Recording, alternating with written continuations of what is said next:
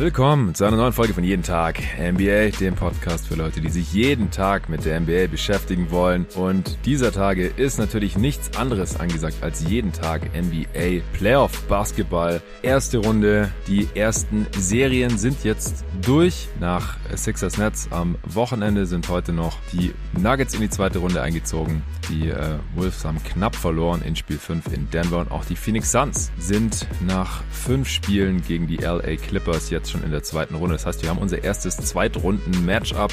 Suns, vierter Seed gegen Nuggets, erster Seed der zweiten Runde. Das geht am Samstag los. Die Celtics hingegen haben es nicht geschafft, schon in die zweite Runde einzuziehen. Das wäre das Matchup gegen die Sixers, die da schon seit einer Weile warten. Wie gesagt, die haben gegen die Atlanta Hawks verloren zu Hause in Boston, weil Trae Young total freigedreht ist, die letzten 13 Punkte der Hawks gescored hat, inklusive krankem, tiefen Damian Lillard-like Game-Winning Dreier über Jaylen Brown und somit leben die Hawks hier noch mindestens ein weiteres Spiel, dann Donnerstagnacht das einzige Spiel auf dem Spielplan. Im Gegensatz zu heute Nacht, da stehen 4 Spiele an. Knicks, Cavs, Lakers, Grizz, Heat, Bucks und Warriors, Kings. Und über 3 dieser 4 Serien will ich heute in erster Linie mit dem Jerry Engelmann sprechen. Hey Jerry.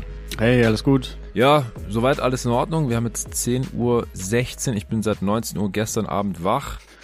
Du kannst erst ab 10 aufnehmen. Ich habe gesagt, das ist ungefähr der spätestmögliche Zeitpunkt für mich, damit ich hier noch nicht über Mike einschlafe. Ich habe heute Nacht natürlich wieder alles live geguckt. War nicht ganz einfach, weil die Spiele simultan liefen. Heute Nacht wird es noch schwerer mit 4 Spielen, die ich eigentlich alle gerne sehen würde. Du hast heute Nacht jetzt die Spiele nicht geschaut. Du wolltest über die anderen 3 Serien sprechen, weil du die ein bisschen genauer verfolgst. Ist auch cool. Da können wir so ein bisschen previewen jetzt, bevor diese Serien ja potenziell heute Nacht auch alle zu Ende sein könnten. Nee, Warriors, Kings nicht, die stehen bei 2-2 natürlich, aber die ersten 3, die stehen 3-1 und könnten schon zu Ende sein. Aber bevor wir da gleich eintauchen, interessiert mich erstmal, wie geht's dir gerade? Wieder gut eingelebt in Deutschland und wie erlebst du hier bisher die Playoffs 2023? Ja, also ich bin schon wieder mit einem Bein aus Deutschland draußen, muss ich dazu sagen. Der Globetrotter. Ich wäre fast nach Dallas geflogen in 3 Tagen, um alte Freunde zu besuchen, aber hab's dann am Ende doch nicht gemacht, aber flieg wahrscheinlich demnächst irgendwann nach Portugal oder geh vorher in Europa nochmal um den Mont Blanc wandern. Das ist eigentlich der Plan. Okay. Und ja, Playoffs, bin relativ begeistert. Also die Regular Season hat mich verhältnismäßig gelangweilt, vor allem gegen Ende. Das war das, wenn man für ein Team arbeitet, dann hat man ja an jedem Tag irgendwie was, worum man sich kümmern muss, auch bei Spiel 67. Aber als Fan war mir das dann doch zu langweilig irgendwann und bei den Playoffs blühe ich dann wieder etwas auf und schaue mir auch viel mehr Spiele an und gerade das Heat-Milwaukee-Spiel war ja eine ziemliche Bombe, das letzte mit Jimmy Butlers 56 Punkten, also das macht mir dann auch Spaß, wenn vor allem Spieler gut spielen, die ich auch mag. Ja, du bist der Dude, muss man dazu sagen, der als Lieblingsspieler auf jeden Tag NBA auf der Mitarbeiter- und Gästeseite Jimmy Butler angegeben hat, da musst du natürlich auch gleich an dich denken. ja, als Einziger, du bist, aber ich meine, Jimmy Butler hat seine Fans hier im Podcast. Ich habe auch ein bisschen Gegenwind vom Kollegen Arne Brandt bekommen, als ich den bei den Top 10 Spielern für die Playoffs vor Joel Embiid gerankt habe. Okay, ja. Und ich fühle mich bisher bestätigt, muss man sozusagen, weil Embiid halt leider einfach nicht fit bleiben kann. Das ist eigentlich traurig. Und jetzt auch in der ersten Runde, der nicht gerade geglänzt hat. Das ist ja eigentlich eine Serie, die ich eigentlich auch ein bisschen mehr interessiert hatte. Wurde jetzt leider ein Sweep, weil die Nets auch das vierte Spiel, wo Embiid ja gar nicht dabei war, wegen seiner Knieverletzung nicht gewinnen konnten. Und Jimmy Butler ist halt mal wieder Jimmy Buckets und sieht noch besser aus als letztes Jahr in den Playoffs. Und das waren schon die besten Playoffs seines Lebens. Das war einfach nur unfassbar. Also ich habe das auch live kommentiert und nach dem Stepback, der eigentlich ein Dreier sein sollte, aber er hat irgendwie die Dreilinie berührt da am linken Flügel über Drew Holiday, um das Ganze so zu krönen, da habe ich nur noch gelacht und habe gesagt, was sehe ich hier? Ich habe sowas noch nie gesehen. Und da habe ich mich noch verschluckt beim Lachen und bin fast draufgegangen beim Live-Kommentar. Musste mich dann erstmal muten, weil ich gemerkt habe, okay, ich krieg gerade keine Luft mehr. Ja, ich bin fast gestorben, weil Jimmy Butler total ausgerastet ist. Die Serie ist natürlich auch höchst spannend. Trotzdem wolltest du jetzt primär über die anderen 3 Serien sprechen. Wie kommt's? Was interessiert dich so an den jeweiligen Serien? Also ich glaube, man muss die Frage eventuell umdrehen. Bei den Serien, die ich nicht geschaut habe, dachte ich eigentlich, dass die schon vorbei wären. Also ich hätte eigentlich gedacht, Milwaukee würde 3-1 führen und jetzt zu Hause spielen oder dass Boston den Sack zumacht etc. Und die 3 Serien, über die wir heute reden, bei denen bin ich davon ausgegangen, gegangen, dass sie etwas länger gehen oder etwas knapper auslaufen und habe deswegen primär die angeschaut, weil ich ja einfach so auf Spannung stehe und diese Serien, wo ich dachte, sie gehen 4-0 aus oder 4-1 aus, dann kann ich erst schaue, wobei ich da natürlich jetzt im Nachhinein ziemlich daneben lag bei manchen Serien, also gerade bei Boston bin ich furchtbar verwundert, aber auch bei Milwaukee. Ja, ganz kurz noch als ausgesprochener Trae Young-Kritiker, hast du da einen Gedanken zu, als du das heute Morgen gesehen hast? Ich habe kein einziges Spiel dieser Serie geschaut, muss ich ehrlich zugeben. Okay. Ich war mir sicher, Boston gewinnt das 4-1 und man denkt wahrscheinlich gar nicht mehr groß drüber nach, weil es spielt nur eine Rolle, gegen wen Boston dann in Runde 2 kommt. Die Boxscore-Stats sehen, so wie ich das gesehen habe, natürlich in den Hawks-Siegen gut aus und also, dass sie in Boston gewinnen. Also auch die Quoten, wenn man sich gestern die Spreads angeschaut hat, für all die drei Spiele, dann hatte, glaube ich, das Heimteam immer einen Vorteil von 10 oder mehr Punkten. Und ich glaube, bei Boston waren es 12,5 Punkte. Also der Spread war Boston minus 12,5. Und ich habe mich gewundert, ob das der höchste Spread sein könnte für ein einzelnes Playoff-Spiel aller Zeiten. Weil das eigentlich sollen da ja Teams gegeneinander spielen, die verhältnismäßig ähnlich stark sind. Und dann Spread zu sehen von 12,5. Ich bin ein bisschen von der Rolle, dass Boston da den Sack nicht zumacht. Aber ich muss mir da Spiele anschauen, bevor ich wirklich beurteilen kann, ob es jetzt an Boston liegt oder ob es an den Hawks liegt oder... Es liegt an Boston, meiner Meinung nach. Ich glaube, dass die auch schon mit dem Kopf in der zweiten Runde sind und die geben einfach kein Vollgas. Also nicht über ein ganzes Spiel, nicht über 48 Minuten. Und die Hawks sind talentiert genug, dass sie das dann halt auch mal ausnutzen können, wenn die Dreier fallen und wenn sie im Pick and Roll halt an ihre Alley-Oops kommen, weil die Celtics nicht besonders gut rotieren oder nicht besonders physisch spielen. Die Celtics könnten in jedem Angriff einen Wurf in der Zone nehmen. Ein Layup, einen Dunk, einen einfachen Floater und machen es aber nicht. Jedes Mal, wenn sie es machen, gefühlt, dann haben sie easy 2 Punkte oder müssen gefoult werden. Aber sie nutzen es einfach nicht konsequent aus, dass sie viel schwerer zu verteidigen sind eigentlich. Und in der Defense haben die Hawks eigentlich kein einziges vorteilhaftes Matchup. Und trotzdem ist es halt, also das war echt vergleichsweise einfach. Letzte Nacht Jason Tatum chuckt irgendwelche Dreier. Jaylen Brown macht eigentlich ein geiles Game, aber taucht im vierten Viertel dann irgendwie ab. Und Trae Young... Ja, wenn der mal heiß läuft, ich meine, dann nimmt er halt seine tiefen Dreier, die sonst mit 30% fallen oder sowas und knallt ein paar von denen rein. Also, er ist ein geiler Passer, ich glaube, das stand nie zur Debatte. John Collins hat jetzt mal gut gespielt, endlich, und auch ein paar Dreier getroffen, ansonsten ist er offensiv halt einfach ein fettes Minus.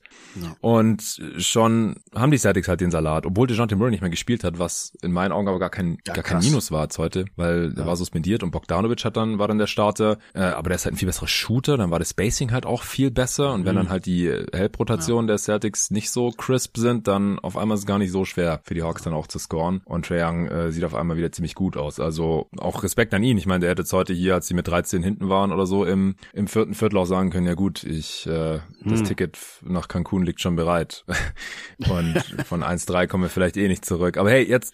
Die Celtics sind jetzt als Favorit in dieser Serie in der Situation, in der du dich nicht befinden möchtest. Du musst jetzt nochmal für ein Spiel 6 nach Atlanta fahren, dein Gegner wartet schon in der zweiten Runde, dann musst du da gewinnen oder noch schlimmer, du verlierst da, weil natürlich das andere Team jetzt auch total angezündet ist und an sich glaubt und dann wieder zu Hause spielt, wo sie schon mal gewonnen haben. Dann auf einmal hast du ein Game 7. Ich finde den Aspekt sehr wichtig, dass Embiid ja im Moment als so questionable gilt wegen der Verletzung und je früher du die Serie starten kannst gegen Philadelphia, desto wahrscheinlicher ist es, dass der Spieler nicht spielen kann und je länger du brauchst, die Hawks abzufertigen, desto eher wird er wieder gesund und ja, das ist ja eigentlich nicht der Spieler, den du als Celtics unbedingt in den Playoffs treffen willst. Also ich denke, alle anderen Spieler könnten sich die Celtics vorstellen, dass sie gut 1-1 verteidigt bekommen, aber bei Embiid würde ich da ein Fragezeichen dahinter setzen.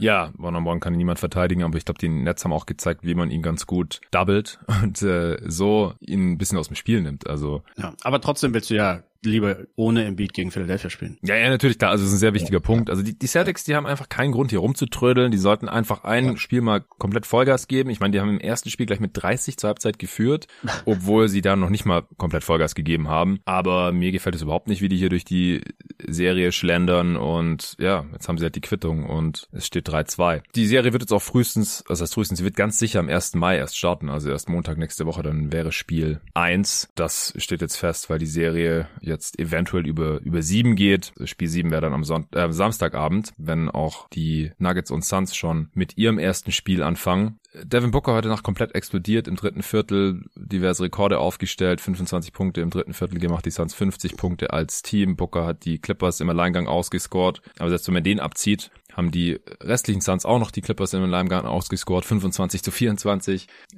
Die Clippers letztendlich jetzt natürlich ohne Kawhi leider chancenlos und das Ding ist jetzt auch durch. Ganz kurz, du hast vorhin off-air erwähnt, dass du dich gerade mit einem Kumpel streitest, wer favorisiert sein sollte in der zweiten Runde, Suns gegen Nuggets. Was ist denn deine Meinung? Ja, ich will da ehrlich gesagt fast keine Meinung abgeben, weil ich habe auch kein einziges Denver-Spiel angeschaut jetzt in den Playoffs. Mhm. Ich sehe natürlich, dass Murray extrem abgeht und irgendjemand hatte auch eine Statistik gepostet, dass Murray in den Playoffs 3 oder 4-mal so häufig Spiele mit über 40 Punkten hat. Also da scheint so ein Switch angeschaltet werden zu können. Das ist wahrscheinlich ein Pro-Denver-Argument. Die Wettquoten haben die Suns bei minus 140, also man muss $100 bezahlen, man muss $140 bezahlen, um 100 zu gewinnen, so rum.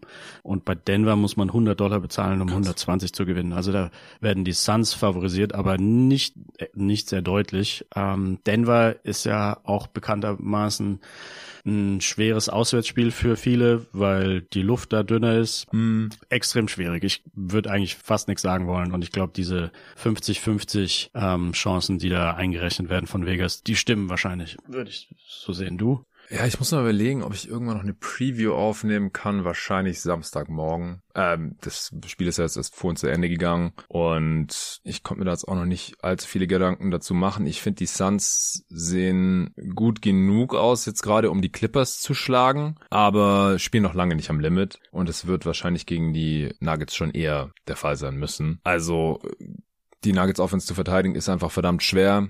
Ayton ist one-on-one ein gutes Matchup gegen Jokic. Davon bin ich schon überzeugt. Jamal Murray, ja, ich bin mal gespannt, ob dann Okogie vielleicht startet und der den dann verteidigen darf. Booker darf vielleicht auch mal, der auch nicht nur offensiv wahrscheinlich gerade der zweitbeste Spieler hinter Jimmy Butler ist oder sowas. Also ich glaube, die beiden sind bisher die besten Spieler der Playoffs. Das ist relativ klar. Ich würde nur Butler vorne sehen, weil der A, das krassere eine Spiel hatte mit den 56 und B, halt auch einfach der Underdog ist und gegen ein viel besseres Team jetzt ran musste als Booker mit den Clippers ohne Paul George und nur 2 Spieler Kawhi und so. Aber Booker ist schon echt krass drauf. Also auch heute, die Suns waren ja 10 hinten, kurz nach der Halbzeit und das hatte sich dann relativ schnell erledigt nach dem fetten Run im dritten Viertel, in dem halt, wie gesagt, Booker alleine 25 gemacht hat, was mehr ist, als Butler gestern im vierten oder im ersten Viertel gemacht hatte. Aber wie gesagt, zurück zur Frage Nuggets gegen Suns. Ich will noch keinen finalen Tipp abgeben. Ich sehe die Suns schon leicht favorisiert, weil ihr Shot-Profile der Nuggets-Defense echt nicht gelegen kommt. Also das hat man auch vor 2 Jahren schon gesehen. Chris Paul ist jetzt nicht mehr derselbe, dafür haben sie Kevin Durant dazu bekommen. Booker ist auch nochmal deutlich besser und die Suns können einfach das Pick-and-Roll spammen und ich weiß nicht so genau, wie man das verteidigen will, wenn man Nikola Jokic auf dem Feld mit drauf hat. Also das wird schon spannend, aber auf der anderen Seite müssen die Suns halt auch erstmal die Nuggets verteidigt bekommen. Das hat mir jetzt auch teilweise selbst gegen die Clippers, Clippers ohne Kawhi, nicht so besonders gut gefallen, wie viele Easy-Punkte es in der Zone gab. Irgendwelche Rip-Screens auf einmal waren Leute frei in der Zone und sowas können halt die Nuggets und Jokic noch viel, viel besser. Ja, hier ist gerade irgendein Einsatz. Ich fand's lustig, dass mein Ex-Chef sich furchtbar aufregt über das Shot-Profile der Suns, was auch nicht besonders effizient zu sein scheint. Also das Gegenargument ist natürlich, dass man mit Kevin Durant viele Midranger nehmen kann, aber anscheinend nehmen ja auch Leute wie Ayton und Okogie Midranger. Und man spielt dann nicht Ayton wirklich. Und Chris Paul halt vor allem. Also Durant darf von mir aus wirklich jeden Wurf nehmen, auf den er Bock hat. Ja, der trifft halt selbst aus der Midrange noch mit 60% effizient genug. Ich werde das niemals kritisieren.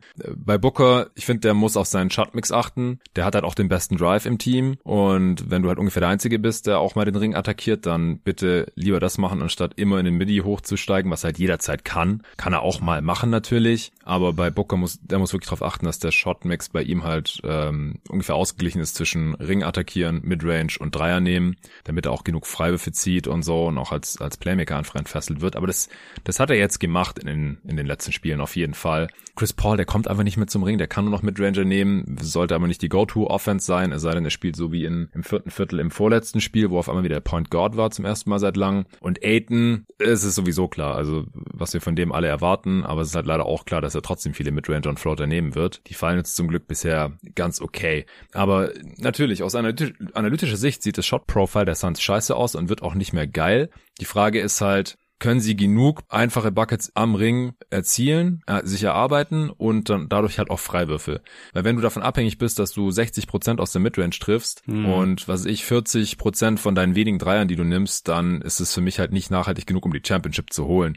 Gegen die Nuggets könnte es eventuell halt noch reichen, weil die, wie gesagt, halt sehr wenig Druck da auf die Abschlüsse der Suns ausüben können, meiner Meinung nach. Ja. Ja, wird auf jeden Fall eine spannende Serie. Also die werde ich von Anfang an schauen. Yes, ja, jetzt wird's ja auch übersichtlich. Nur noch 4 Serien dann. Ab nächster Woche, ich freue mich sehr drauf, weil es ist viel, es macht Bock, aber es ist natürlich anstrengend. Und vor allem, was mich halt nervt, ist, wenn die Spiele parallel laufen und man dann immer sich überlegen muss, okay, was gucke ich jetzt, was verpasse ich am ehesten, hin und her springen muss, nachts live. Und vor allem heute Nacht, ich will eigentlich alle 4 Spiele sehen und es wird halt nicht gehen, weil ich kann dann auch nicht irgendwie danach noch die Spiele nachholen und warten mit der Aufnahme. Ich habe dafür jetzt morgen 2 Gäste am Start. Der eine, Jonathan Hamacher, wird Bucks Heat komplett gesehen haben und der Alex Baumjohann, der wird Warriors Kings komplett gesehen haben, und weil da werde ich auf jeden Fall ein bisschen hin und her springen müssen und die laufen leider zeitgleich. Ich hoffe, dass Lakers Grizzlies nicht allzu spannend wird, weil die Serie muss ich wahrscheinlich ein bisschen vernachlässigen, weil ich glaube, dass die einfach durch ist. Kommen wir gleich zu. Lakers führen 3-1 und sehen bisher halt nicht perfekt aus, aber einfach wie das bessere Team. Das erste Spiel wird Cavs Knicks sein in Cleveland und ich traue den Cavs durchaus zu, dass sie hier nochmal ein weiteres Spiel im Madison Square Garden dann erzwingen. Das will ich eigentlich auch mehr oder weniger komplett schauen. Es sei denn, es wird dann irgendwann zum Blowout. Ja, zu 3 dieser 4 Serien kommen wir dann jetzt gleich. Vorher mache ich kurz Werbung für den heutigen Sponsor und das ist mal wieder Kicks.com. Da gibt's 2 Sachen gerade zu bewerben. Zum einen haben die 20% Shopping Madness. Da sind 3000 Artikel, die ich hier gerade vor mir habe, wo man durchscrollen kann, auf die jeweils 20% Rabatt ist. Da ist wirklich für jeden was dabei. Schuhe, Klamotten, Kicks.com, ihr wisst Bescheid, es ist der größte Versandhandel in Europa von Basketball und Streetwear. Bei dir, Jerry, ist neulich auch mal wieder das reingeflattert, habe ich gehört. Die Charlotte Hornets Cap. Und sehr gefällt geil, soweit? Mit dem Logo aus den 90ern, natürlich. Ganz wichtig. Ja. Liebt die Mütze, liebt das Logo. Vielen Dank auf jeden Fall. Ja, sehr nice mit den Pinstripes. Ja, ich habe mir neulich auch mal wieder was bestellt und zwar ein Retro-Jersey, Phoenix Suns Sean Marion, das schwarze Sunburst-Jersey. Oh. Ja, The Matrix, einer meiner ersten Lieblingsspieler. Er und Steve Nash haben mich zum Suns-Fan gemacht, zusammen mit Amari Stoudemire. Aber ich fand ihn vorher schon cool, bevor Nash von den Mavs zu den Suns gewechselt ist. Allein auch der Spitzname fand ich direkt geil und dann super athletischer Spieler, geiler Defender, geiler Rebounder für seine Größe. Und ich habe noch kein Jersey von ihm gehabt, jahrelang, weil ich muss zugeben, ich mag die Suns-Jerseys, die normalen Suns-Jerseys aus der Zeit, ungefähr um 2000 rum, also nach dem Sunburst-Jersey, was sie ja jetzt auch wieder tragen, bis Steve Nash eigentlich weg war. Die gesamte Steve Nash-Ära, mehr oder weniger die zweite, haben sie diese relativ, ja, langweiligen, nicht schönen, weißen, lila-grauen und orange-grauen Jerseys getragen, was ich sehr schade finde, weil ich verbinde viel Gutes mit der Zeit, aber ich würde einfach nicht mit so einem Jersey rumlaufen, tut mir leid, ich finde es nicht schön. Und deswegen geier ich immer ein bisschen auf die Retro-Jerseys, also wenn die Spieler aus der Zeit dann, wenn es davon ein Retro-Jersey gibt, ich habe schon 2 Nash-Retro-Jerseys gehabt, in weiß und in schwarz, und jetzt habe ich eben beim schwarzen Sean Marion Retro-Jersey auch zugeschlagen auf Kicks.com. Unter anderem, ich muss zugeben, ich schaff's meistens nicht, mir nur eine Sache bei Kicks zu bestellen, wenn ich schon dabei bin. Die Sachen, die noch nicht reduziert sind, da kriegt ihr jederzeit 10% drauf mit dem Code jeden-tag-10, egal ob ihr das groß oder klein schreibt, das funktioniert auf jeden Fall, jeden Tag, jeden-tag-10, 10% Rabatt auf Sachen, die noch nicht anderweitig rabattiert sind.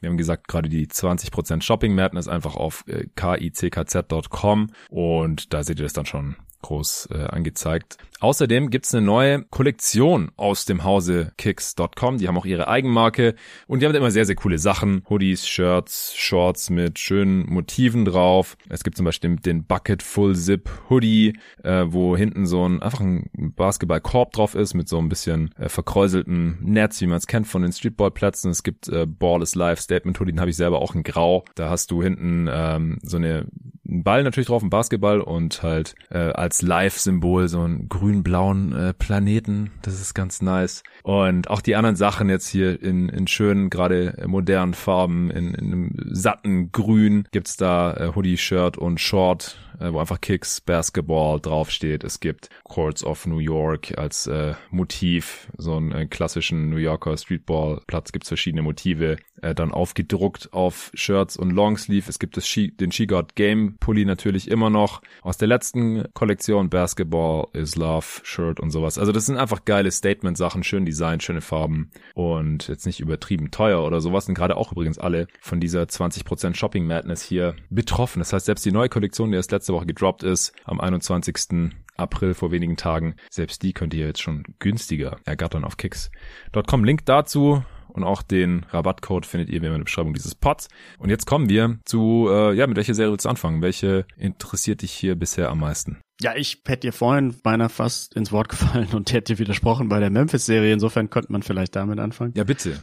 Ja, Lakers führen 3-1. 3-1, ja. Und sind damit jetzt natürlich hoher Favorit. Dadurch, dass sie das Auswärtsteam sind, natürlich als 7th Seed, ist es historisch betrachtet jetzt noch nicht ganz so sicher, dass sie schon in der zweiten Runde sind. Ich glaube 85% die Teams, die 3-1 führen und keinen Heimvorteil haben. Wir haben noch bis zu 2 Spiele in Memphis. Natürlich auch das Spiel heute Nacht wird in Memphis sein. Ja Morant ist angeschlagen, hat ja ein Spiel sogar verpasst. Nachdem er da auf seine Hand gelandet ist, ist da jetzt auch in den letzten Spielen oder im letzten Spiel immer wieder drauf gelandet, weil natürlich auch immer wieder irgendwie durch die Lüfte fliegt und dann gibt es irgendwelche Kollisionen und Crafts, gefährliche Charge-Versuche, erfolgreich und nicht erfolgreich.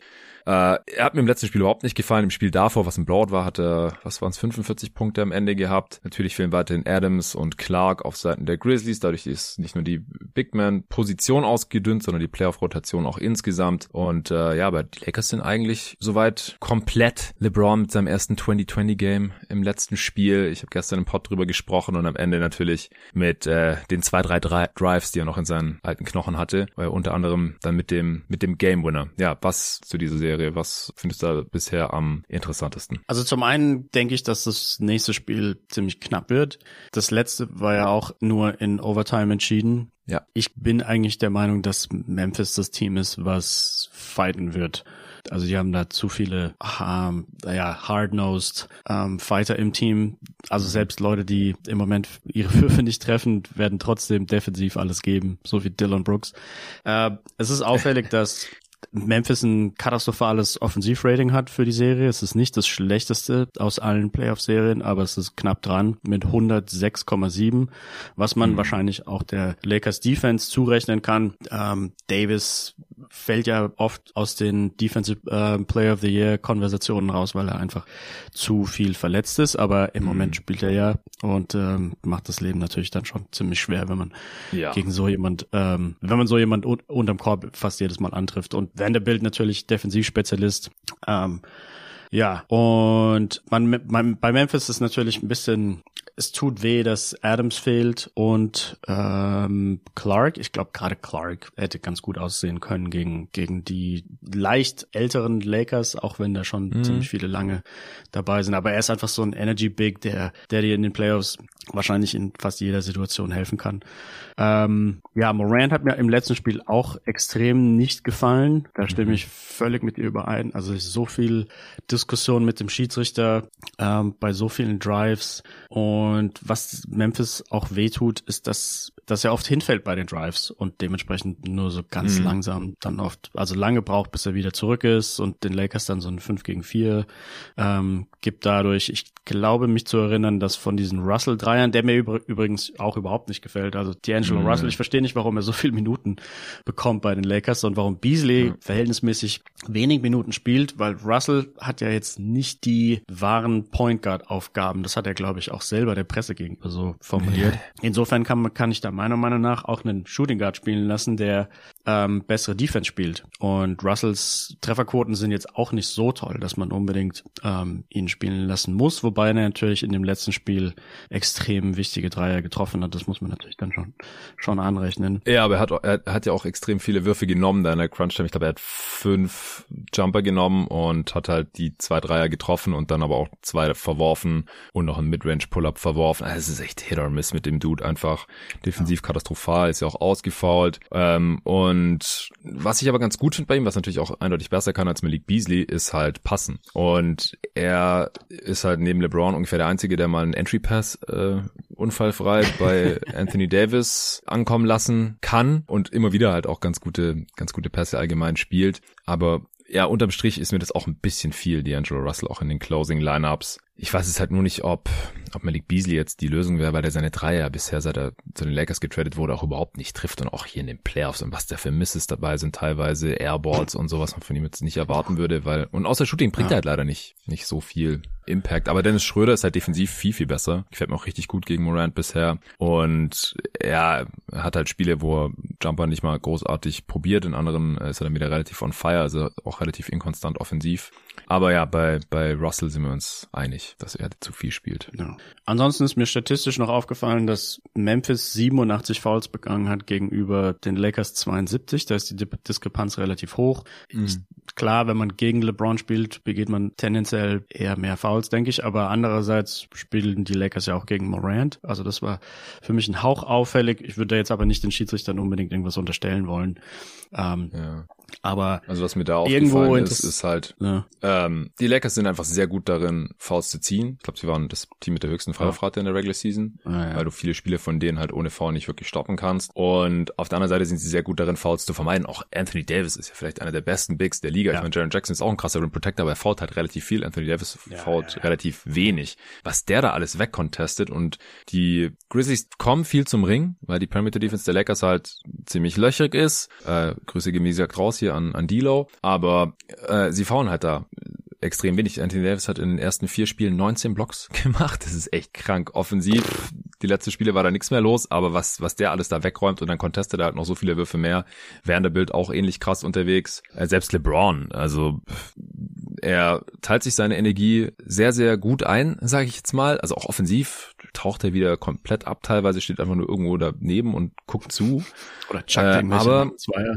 Ja, oder Dreier, die diese Serie bisher auch noch nicht so besonders gut reinfallen. Aber was man ihm echt lassen muss, er rotiert immer wieder und macht irgendwelche krassen Monsterblocks aus dem Nichts.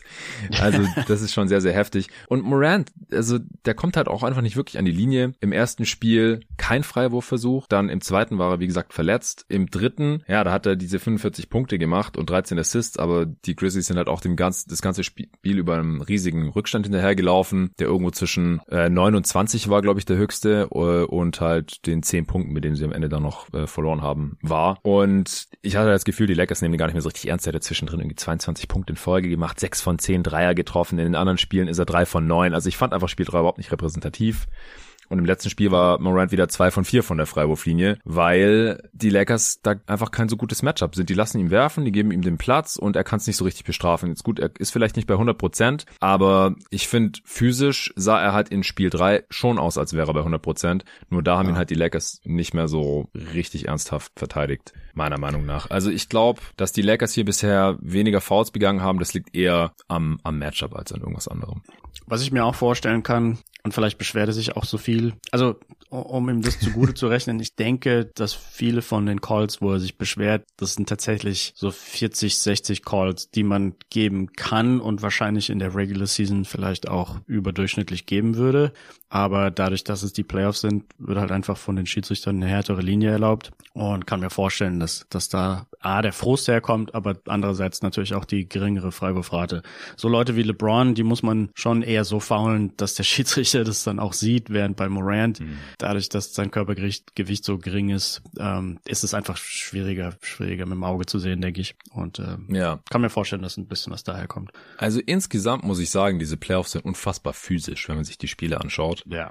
Ey, was da abgeht teilweise, wie die sich da körperlich bearbeiten, auch die Defenses super handsy. Also mir soll einer erzählen, dass es keine Handchecking-Rule mehr gibt. Also das ist ja krank, was da alles laufen gelassen wird. Das ist so krass. Und dazu kommt halt noch, dass manche Serien unglaublich langsam sind. Ich habe jetzt gerade nochmal geschaut, Lakers Grizzlies ist im Mittelmaß mit so einem 97er Pace. Die letzten Regular Seasons waren immer so um die 100er Pace, also 100 Possessions pro Team, pro Spiel. Und die Playoffs sind da bisher ein bisschen drunter. Wir haben halt eine Serie, die deutlich drüber ist, über die sprechen wir gleich. 103er Pace bei Warriors Kings, und dann die andere, die auch deutlich drunter ist, die noch aktiv ist, über die sprechen wir auch gleich, halt die Knicks Cavs. Cavs mit einer 90er-Pace. Sixers-Netz war auch unglaublich langsam. Auch eine 90er-Pace, die ist aber schon vorbei. Und dann haben wir halt auf einmal hier auch wieder diese ganzen Scores, so was weiß ich, 95-85 oder sowas. Oder die Cavs haben ja neulich 79 Punkte gemacht in dem ganzen NBA-Spiel. Das hat man gefühlt seit 10 Jahren nicht mehr erlebt. Und in dieser ganzen Regular Season und Playoffs noch gar nicht. Also das waren wirklich die niedrigsten Total Points für ein Team in der gesamten Saison 2022-23. Das ist schon heftig. Ja, aber nochmal zu Lakers Grizzlies. Also du siehst die Grizzlies jetzt vorne. Du meinst, die fighten, gehe ich mit. Wahrscheinlich schon. Heimspiel, Rücken zur Wand. Für ein Spiel sehe ich sie vorne, ja. Ja. Ich hätte aber bei den Grizz schon ein bisschen mehr erwartet, dass die auch in der ersten Halbzeit vom letzten Spiel ein bisschen, ja, einfach mehr verzweifelt spielen. Das habe ich da nicht so ganz gesehen. Vor allem und in dem Spiel davor in LA, da haben sie halt komplett auf die Fresse bekommen, direkt im ersten Viertel 35-9 oder so. Das halte ich aber eher für einen Outlier. Aber gerade auch im letzten Spiel. In der zweiten Halbzeit sind sie dann mehr in Transition gegangen, mehr das offensive Brett wieder gecrashed und solche Sachen, die halt auch ihre Identität ja eigentlich ausmachen, was jetzt halt wegen aber lass sie das letzte Spiel mal gewinnen, weil es ist ja tatsächlich Overtime. Ja, okay. Steht's 2-2 und dann wären sie ja eigentlich jetzt favorisiert. Ja. Dadurch, dass sie 2 Heimspiele haben. Ja. Genau, das stimmt, aber das ist halt nicht passiert. Okay, aber es kam jetzt gerade schon so ein bisschen durch, dass du sie jetzt da fürs nächste Spiel favorisierst, aber wie sieht's dann für die restliche Serie aus? Ja, für die Serie habe ich natürlich die Lakers, weil Memphis müsste ja alle 3 Spiele gewinnen. Das sehe ich dann doch eher unwahrscheinlich. Ich denke, dass das in 6 endet, wäre meine Vorhersage.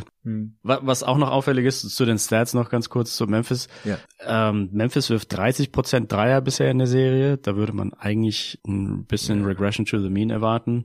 Und Brooks wirft 41% True Shooting. Also bei ihm habe ich nicht die großen Hoffnungen, dass er sich da groß bessern könnte, weil es ja schon seit Monaten oder fast Jahren so ein Leitthema ist für wahrscheinlich Memphis-Fans und man auch in allen vielen verschiedenen anderen Podcasts immer hört, dass eigentlich niemand will, dass Brooks je wirft. Aber ja, es tut weh, weil er einfach eine hohe Usage bei Memphis hat und mit 41% True Shooting. Das, und dann die ganzen Antics, dass man sich so groß fühlt, wenn man mal ein Spiel gegen die Lakers gewonnen hat und dann, ja, LeBron ist alt und ich werde locker mit dem fertig etc. Und seitdem hat man, glaube ich, 2 Spiele in Folge verloren. Aber ich denke, die werden sich zusammenreißen, zumindest vom Energielevel, von der Motivation her. Ja, Dylan Brooks, also ich kann den Typ nicht ernst nehmen, sorry.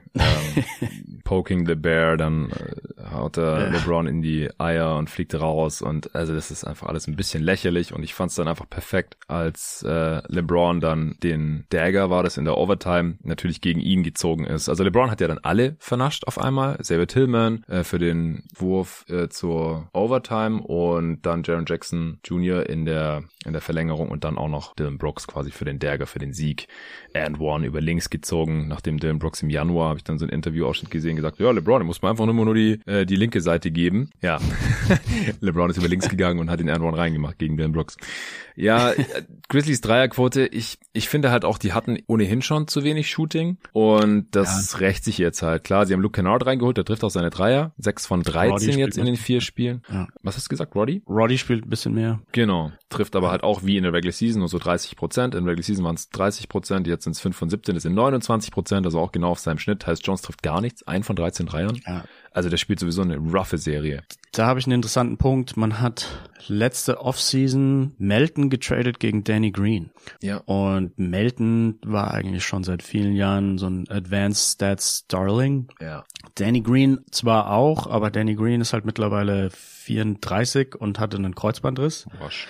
Ja. Den Trade habe ich so überhaupt nicht verstanden. Und wenn man jetzt mal nachschaut, Melton hat halt in seiner ersten Playoff-Serie dieses Jahr, also halt gegen Brooklyn, 9 von 23 geworfen für 39%. Und der ihn bei den Grizzlies jetzt gerade ja ersetzt, was die Minuten angeht, Tyus Jones, hat 37% True Shooting. Ja, ich würde aber argumentieren, Jones war ja auch letzte Saison schon da. Ich würde eigentlich eher sagen, dass Luke Kennard hier Merton ersetzt hat in der Rotation. Am Ende, aber ja. Aber er ist ja defensiv so viel schlechter. Ja, weil er ja für Danny Green dann kam. Green dann kam, ja. Aber ich glaube, ich hätte trotzdem lieber Melton, also die andere Serie anschauend. Ja, auf jeden Fall. Also ich meine, sie haben halt den First dazu bekommen. Ich glaube, der, mit dem sie dann Roddy gepickt haben, oder LaRavia, ich weiß nicht mehr, einer ihrer Late Firsts. war halt als, ja, so Move für die Zukunft gedacht. Naja, worauf ich hinaus wollte, ich habe das schon in der Preview damals gesagt, vor der Saison, dass ich die Abgänge von Kyle Anderson, den man ziehen lassen hat, der dann bei den Wolves unterschrieben hat, übrigens letzte Nacht nicht spielen konnte, und die Anthony Melton, der Trade, dass ich das nicht unterschätzen würde für die Defense, aber halt auch für die Offense, weil für die Offense, ja, Dylan Brooks wird einfach ignoriert, Ja Morant wird ignoriert an der Dreierlinie, Bane wird natürlich nicht ignoriert, aber der muss hier gerade auch eine sehr große offensive Last stemmen, gerade auch als Morant ausgefallen ist, war er im Prinzip der primäre Playmaker, im letzten Spiel war er der Topscorer, hat unfassbar viele Würfe nehmen müssen und hat 53% True Shooting, 101er Offensivrating, also der ist der Rolle einfach noch nicht so ganz gewachsen. Ja, dann 1:1 Assist to Turnover Ratio. Ja, genau. Triple J spielt eine geile defensive Serie, gar keine Frage, Defensive Player of the Year würdig, aber offensiv geht bei ihm auch nicht so viel, trifft auch unter 30% seiner Dreier, Bane 29% seiner 35 Dreierversuche in den 4 Spielen. Es ist halt echt ein bisschen rough von Downtown. Ich wüsste jetzt nicht, wo es unbedingt herkommen soll. Klar, Desmond Bane kann auch mal ein krasses Spiel haben, kann auch mal, weiß ich, 6 von 11 treffen oder sowas. Das ist schon drin. Triple J kann auch mal explodieren von Downtown. Auch Dylan Brooks kann mal besser als 22% seiner Dreier treffen. Aber ich weiß halt nicht, ob das noch oft genug zusammenkommt. Und also ich glaube, wir sind uns einig, dass LeBron nicht mehr der Alte ist. Er kann es nicht mehr bei 48 Minuten an keinen von beiden enden. Und ich finde es auch ganz cool, dass er dann mal Reeves machen lässt in der Crunch-Time, und der macht es auch unglaublich gut. Der spielt eine gute Serie, 18 Punkte pro Spiel, ist super effizient, 127er Offensivrating. Rui Hachimura rechtfertigt seine Spielzeit bisher, trifft geschmeidige 63% seiner Dreier, 10 von 16 jetzt in 4 Spielen. Defensiv wird er attackiert, aber ich finde, die Grizzlies machen das auch nicht optimal, wenn sie dann jedes Mal das Post-Up von Triple J gegen ihn forcieren und dann ist wieder so viel Zeit von der Uhr und dann wird er gedoppelt, dann muss er doch wieder rauspassen und die Grizzlies haben immer noch nix. Weiß ich nicht. AD macht seine 20 Punkte pro Spiel, aber es ist sehr ineffizient, ja? Bei den Live-Spielen Mavericks gegen Memphis habe ich mir jedes Mal gedacht, bitte gib Jaren Jackson den Ball im Post und lass ihn aufposten, weil der hatte, ich glaube, da war auch ein Spiel in den letzten 3 Jahren, ich weiß nicht genau, welches es war, aber ich glaube, wir waren 15 Punkte hinten und dann haben die Grizzlies einfach 4 Jaren Jackson Post-Ups in Folge gelaufen und wir haben wahrscheinlich fast jeden Angriff in Dreier getroffen und auf einmal stand es unentschieden. Also das als Memphis-Gegner wünsche ich mir die Post-Ups über alles, weil die Beinarbeit ist einfach nicht gut genug, um da meiner Meinung nach vor allem gegen Leute wie Davis ein True Shooting oder Effective Field Goal Percentage zu erzeugen, dass es es wert sei. Nee, gegen Davis auf gar keinen Fall. Ja. Aber also gegen Rui kann ich schon verstehen, weil das vor allem in den ersten Spielen auch unglaublich gut funktioniert hat, aber mittlerweile, wie gesagt, haben sie Lakers da ein bisschen raus mit dem Doppeln dann und dann verstehe ich nicht, wieso, also du kannst auch einfach Rui Hachimura im Pick-and-Roll attackieren mit Morant als Ballhändler, dann halte ich das einfach für vielversprechender. Naja, worauf ich eigentlich hinaus wollte ist, LeBron macht 24 Punkte, 13 Rebounds, 5 Assists, ein Steal und 2 Blocks im Schnitt in dieser Serie. Bei einem 114er Offensivrating, 55% True Shooting, klar, nicht hypereffizient, aber er drückt den Spielen schon seinen Stempel auf. Und im letzten Spiel haben wir zumindest gesehen, wenn es dann sein muss, dann kann er doch noch seinen massigen Körper in die Zone bewegen. Und da dann halt einfach scoren, auch gegen Triple J oder wen auch immer. Und das ist, glaube ich, nicht so unterschätzender Vorteil, den die Grizzlies halt so einfach nicht haben. Also ich bin einfach nicht überzeugt von niemandem als Go-To-Guy hier. Nicht von Morant, nicht von Triple J, nicht von Desmond Bane, schon gar nicht von Dylan Brooks oder so. Und ich glaube einfach, die Grizzlies sind kein so besonders gutes Playoffs-Team aktuell. Ja. Auch aufgrund der Verletzungen. Zum Teil liegt es, glaube ich, auch einfach daran, dass sie eins der besten Fast-Break-Teams waren in der Regular Season und die Fast Breaks gehen einfach in den Playoffs irgendwie verloren, weil sich die Teams mehr anstrengen beim nach hinten laufen, weil einfach die Motivation größer ist. Und wenn du den Aspekt von deren Offense komplett wegnimmst, dann ist leider fast schon vorher programmiert, dass die Offense dann relativ eklig aussehen wird. Siehst du die Lakers jetzt als Contender? Ich freue mich auf jeden Fall auf die nächste Serie. Ich denke, da gehe ich so ein bisschen davon aus, dass es die Warriors werden, zumindest die Wettquoten lassen darauf schließen. Ich kann mir sehr gut vorstellen, wir können ja als nächstes vielleicht über die Warriors reden oder über die Kings-Warriors-Serie. Ich kann mir schon sehr gut vorstellen, dass die Lakers die Serie danach auch gewinnen in Runde 2 eben und in Runde 3, also ich würde auch denken, dass sie niemals ein riesiger Underdog werden würden, egal ob es Phoenix ist oder Denver. wo ich mir vorstellen kann, wo sie dann eventuell tatsächlich so ein bisschen in Anführungsstrichen auf die Fresse kriegen könnten, wäre vielleicht in den Finals. Das darf ich jetzt vielleicht nicht zu laut sagen, aber gegen die, also wenn die Celtics heute Nacht gewonnen hätten, dann wäre ich, glaube ich, auf dem Sessel sitzen geblieben, dass ich gesagt hätte, wenn Celtics gegen die Lakers im Finale spielen, dann gewinnen die Celtics da haushoch. Mittlerweile bin ich mir vielleicht nicht mehr ganz so sicher, wenn man zu Hause gegen die Hawks verliert. Aber ich glaube, dass in den Finals gegen die Lakers die Motivation vielleicht auch eine andere wäre als in der ersten Runde gegen die Hawks. Höher sein könnte, ja. Danach riecht's mir. Ja, Warriors Kings, ja. Verrückte Serie, es steht 2-2, das ist die einzige Serie, wo es 2-2 steht oder stand. Ich muss davon ausgehen, irgendwie, dass es über 7 geht, zumindest macht es bisher den Anschein. Die Kings haben ihren Job erledigt, ihre beiden Heimspiele gewonnen, auch wenn das teilweise super wild und super spannend und super knapp war. Dann war Draymond suspendiert für Spiel 3, Gary Payton konnte nicht spielen, weil er krank war und die Warriors haben trotzdem zu Hause gewonnen und jetzt im letzten Spiel haben auch die Warriors gewonnen. Sie hätten es noch fast weggeschmissen, an 5 Punkte vorne. Dann hat Steve Kerr eine Challenge gemacht, die total unsinnig war, die keine Chance hatte bei einem Moving Screen von Kevon Looney. Das war das letzte Timeout der Warriors und Stephen Curry hat es nicht mitbekommen und wollte dann eins nehmen nach einem Stop. Und deswegen hatten auf einmal die Kings einen Freiwurf und wieder den Ball und Harrison Barnes hatte den Sieg, Dreier auf der Hand. Harrison Barnes, Ex-Warrior, NBA-Champ 2015. Das wäre so eine perfekte Story gewesen, wenn dieser Wurf die Kings 3-1 nach vorne gebracht hätte. Aber nein, die Warriors überlebens und fahren jetzt mit 2-2 nach Sacramento, die nach wie vor den Heimvorteil haben, aber die Warriors sind der amtierende Champ, sind jetzt wieder komplett. Andrew Wiggins sieht fit aus, nachdem er davor monatelang kein Basketball gespielt hatte. Stephen Curry spielt wieder eine ziemlich krasse Serie und es ist wirklich alles drin hier. Ich bin sehr gespannt auf deine Gedanken zu dem Matchup. Ja, ich find's ein sehr lustiges Matchup, weil teilweise, wenn die Kings sich zusammenreißen ist wahrscheinlich das falsche Wort, wenn die Kings viel Energie aufwenden wollen, wie zum Beispiel beim Anfang von, ich glaube es war Spiel 3, dann sieht's teilweise so aus, als wären die Warriors-Spiele alle 50 Jahre alt. Also ich habe da, ich glaube, 7 Angriffe in Folge gesehen am Anfang von dem ersten Viertel von dem Spiel, wo kein einziger Warriors-Spieler dazu in der Lage war, mehr als 2 Meter Separation zu kreieren von seinem Gegenspieler. Egal ob man den Ball hat oder nicht. Also das sah so aus, als würden da 25-Jährige gegen 50-Jährige spielen. Man merkt, dass bei Curry nochmal ein halber Schritt fehlt gegenüber letztem Jahr, finde ich zumindest. Thompson sowieso. Draymond ist jetzt auch nicht der Spieler mit dem schnellsten ersten Schritt, der an Leuten vorbeigeht. Looney schon gar nicht. Wiggins hat nicht die Handles. Das war dann ein Spiel, was ich glaube am Ende die Warriors sogar auch noch gewonnen haben, aber das war so mehr dem mentalen Fokus gedient. Also ich glaube, man kann auch einfach nicht eben diese 100%, die Kings da in den ersten 5 Minuten gegeben haben, defensiv, die kann man wahrscheinlich nicht einfach das komplette Spiel durchziehen, vor allem nicht mental. Und wenn du dann Leute wie Steph Curry mal für eine halbe Sekunde lang aus den Augen verlierst, dann ballert der dir halt sofort die Dreier rein.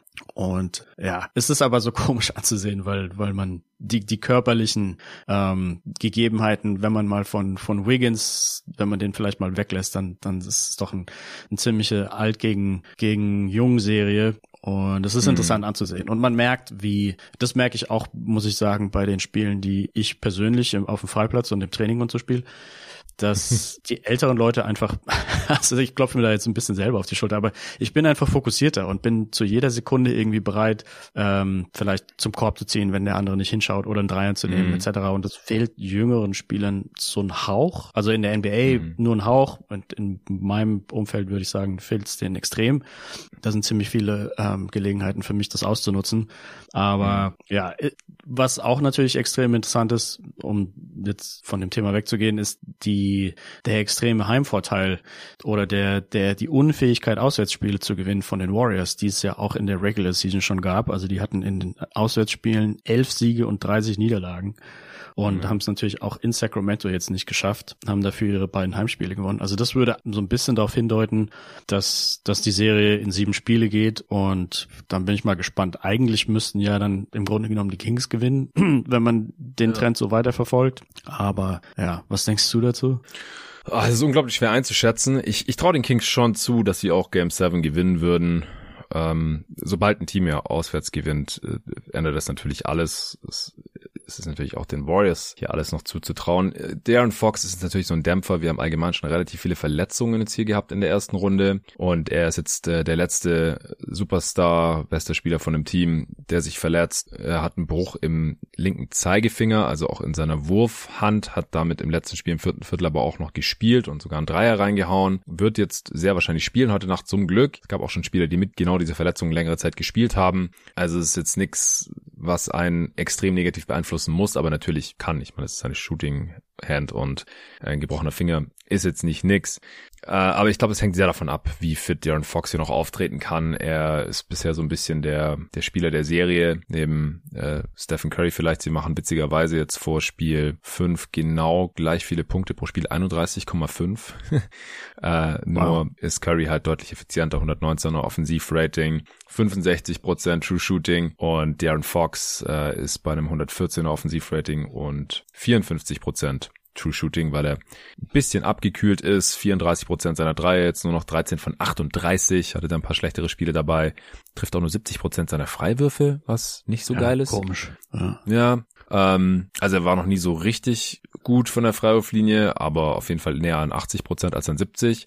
Naja, 31,5 Punkte, wie gesagt, 6 Rebounds, 7 Assists, 2,5 Steals, verteidigt streckenweise Stephen Curry, jetzt nicht das ganze Spiel über, da kommt dann immer wieder Damian Mitchell rein, um ihn ein bisschen zu entlasten, weil das wäre natürlich zu heftig, über 30 Punkte vorne zu machen und hinten über 40 Minuten Stephen Curry hinterherjagen. Aber De'Aaron Fox ist richtig gut bisher in dieser Serie, hat auch Clutch Buckets reingehauen, kommt immer an seine Spots aufgrund seiner Geschwindigkeit. Niemand bei den Warriors kann ihn so richtig gut verteidigen. Kein Wiggins, auch kein Gary Payton. Draymond Green hat interessanterweise noch so den besten Job gegen ihn gemacht. Aber den brauchst du ja auch als Rim Protector und Backline Defender eigentlich. Teilweise auch als Defender gegen Sabonis. Also es ist einfach crazy, dass Draymond Green die beste defensive Option sowohl gegen Fox als auch gegen Sabonis ist.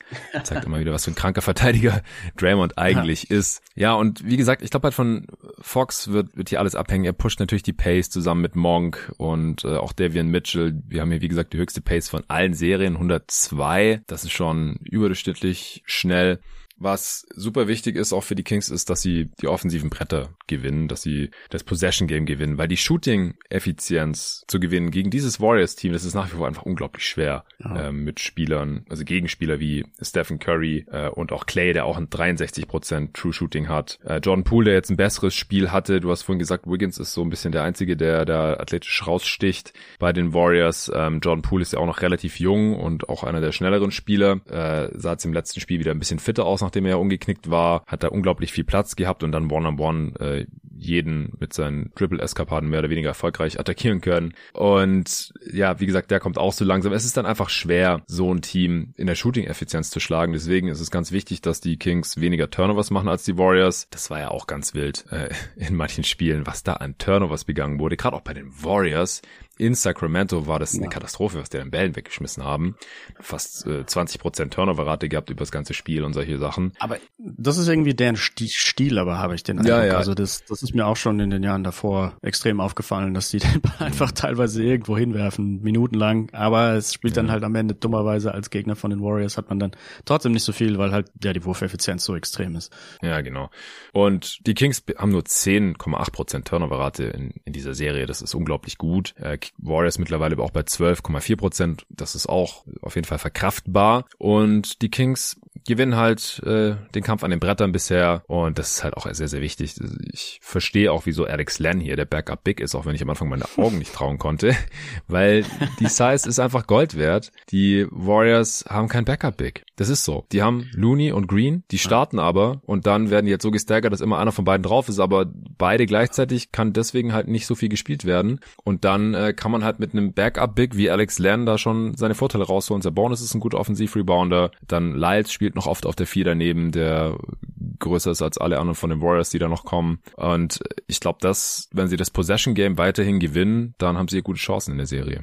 Ja, was mir noch aufgefallen ist, dass Kevin Huerter eine ziemlich katastrophale Serie spielt, also mit nur 9 Punkten pro Spiel und 42% True Shooting. Also wenn er da seine Regular-Season-Performance abliefern würde, dann würde es wahrscheinlich 3-1 stehen. Aber gut, das lässt sich im Nachhinein natürlich immer sehr einfach sagen. Aber ich verstehe nicht so ganz, was da das Problem ist. Vielleicht ist es natürlich auch nur Zufall und Rauschen. Aber er hat mir in der Regular-Season immer sehr gut gefallen und bin jetzt leicht verwundert, dass er da so schlecht spielt.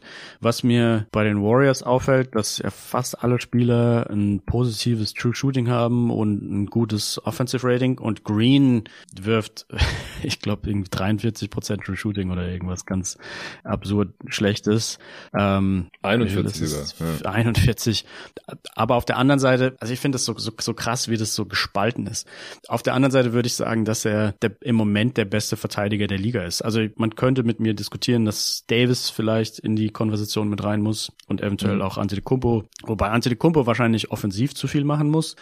Und ein fitter Kawhi Leonard wäre wahrscheinlich auch da drin gewesen, aber wie du schon angesprochen hast, also dass er dazu in der Lage ist, Fox zu verteidigen und Sabonis und auch einfach immer weiß, wo er zu stehen hat. Also das Davis ist halt für die Situation, dass man den Rim verteidigt, aber meiner Meinung nach ist Green einfach mehr dazu in der Lage, mehr Ground zu covern, also dass er in Situationen, wo klar ist, dass man bald einen Verteidiger an der Position braucht, dann sieht er das einfach schon vorher und ist dann auch von der Geschwindigkeit in der Lage, da schnell hinzugehen, um eben die Lücken schon zu füllen, bevor die Leute überhaupt zum Rim kommen könnten. Also das gefällt mir sehr, sehr gut und ich wusste natürlich, dass er einer der besten Verteidiger der Liga ist, sagen ja auch die Metriken schon seit langer Zeit, aber es wirkt so, als würde er in den Playoffs auch nochmal einen Gang hochschalten. Und Sabonis leidet da, glaube ich, drunter, ganz kurz noch.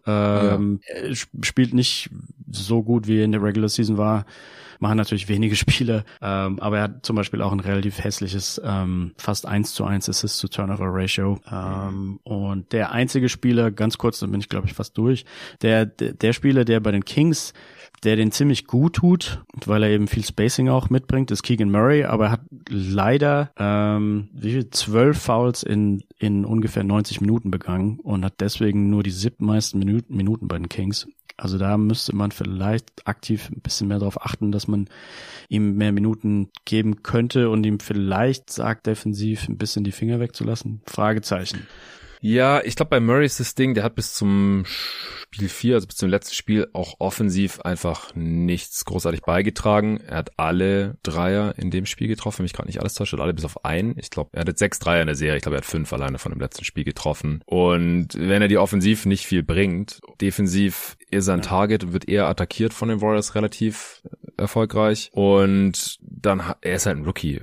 Und dann hat Mike Brown ihm anscheinend nicht mehr vertraut und er hat immer nur die ersten Minuten des ersten Viertels und des dritten Viertels gespielt und es war im letzten Spiel zum ersten Mal anders. Klar, da hat Foul Trouble wahrscheinlich auch irgendwie mit reingespielt, aber ich glaube, es ist eigentlich eher an die offensive Produktion und inwiefern ihm Mike Brown halt vertraut gekoppelt bisher.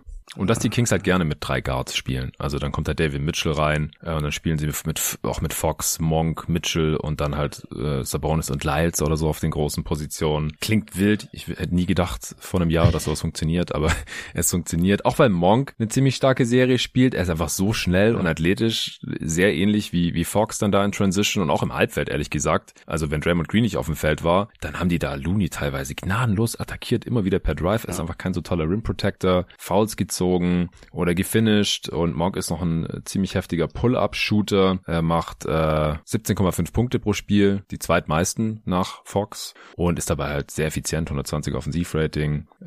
Das wollte ich auch noch erwähnt haben. Ja, Sabonis, den haben die Warriors einfach ziemlich gut im Griff, defensiv. Seine Post-Ups gegen Looney und gegen Draymond Green sind halt nur sehr mäßig effizient. Er kann nicht so gut sein Playmaking einbringen, weil er halt kaum gedoppelt wird. Die Handoffs funktionieren nicht so richtig, weil die Warriors das ganz gut verteidigen. Das ist auch ein Problem, wieso Hurt nicht so richtig ins Spiel reinkommt. Wird von der Dreilinie weggerannt, dribbelt irgendwie in die Midrange und chuckt dann einen Wurf. Und wenn er dann doch mal einen freien Dreier hat, hat er überhaupt gar keinen Rhythmus und trifft 14%. Und ja, also die Kings allgemein, wir haben es bei den Grizzlies ja vorhin auch erwähnt, 30% Dreierquote. Wir haben es noch gar nicht gesagt, oder? Dass die Kings nur 30% ihrer Dreier treffen bisher? Scheint mir relevant zu sein für die beste Regular Season, die effizienteste Offense all time, wenn man sich das Offensiv-Rating anschaut. es könnte halt gut sein, dass die jetzt in einem Heimspiel mal einfach 45% ihrer oder sogar 50% ihrer Dreier treffen, mal komplett heiß laufen. Barnes trifft bisher 25%, Fox jetzt 34%, wie gesagt, Monk 35%, ist auch unter seinem Schnitt, Mitchell 33%, gut, der ist kein besonders guter Shooter, Murray jetzt 40%, nachdem er einmal heiß war, Lyles 33%, Terrence Davis, gut, der hat nur 4 genommen, 1 von 4, also 30%, das wird wahrscheinlich jetzt über die restliche Serie eher nicht so bleiben. Und die Serie ist super knapp und das könnte dann auch schon den Unterschied ausmachen, sollte man auf jeden Fall auch noch erwähnen. Ja. Die Warriors sind bei 34%, auch nicht toll, außer Curry 40% und Thompson knapp 40%, trifft da auch noch keiner bisher besonders gut. Moody noch, DiVincenzo 36%, aber da geht auch noch mehr. Wiggins unter 30% bisher, Poole 24%, also beide Teams sind nicht so berühmt von Downtown bisher. Die Liga wünscht sich wahrscheinlich ein Warriors-Lakers Western Conference Semifinal, weil ich könnte mir vorstellen, dass es die alle Quotenrekorde bricht bei den Einschaltquoten. Ich glaube, es ist schon möglich. Und dann für die Liga wäre natürlich auch absoluter Traum, wenn die Lakers gewinnen und dann gegen die Celtics im Finale spielen. Es ist alles möglich. Ja. Aber erstmal Lakers, Suns oder Warriors, Suns in den Conference Finals. Ja. Könnte aber auch Kings, Suns oder Kings Nuggets natürlich werden oder vielleicht sogar Grizzlies Nuggets. Also da sind auch die verschiedensten Kombinationen natürlich denkbar, Stand jetzt, und es ist super spannend. Was ich auch in einem Podcast gehört habe, ich glaube bei Dunked On, ja genau, es war bei Daily Dunks von Dan Feldman, der hat gesagt, dass die meisten Upsets in der ersten Runde, also dass der niedrigere Seed in die zweite Runde eingezogen ist, in einer Saison 3 ist. Und aktuell führen aber 4 Underdogs hier in der ersten Runde. Also das ist auch ziemlich rekordverdächtig, wie viele Upsets es hier geben könnte.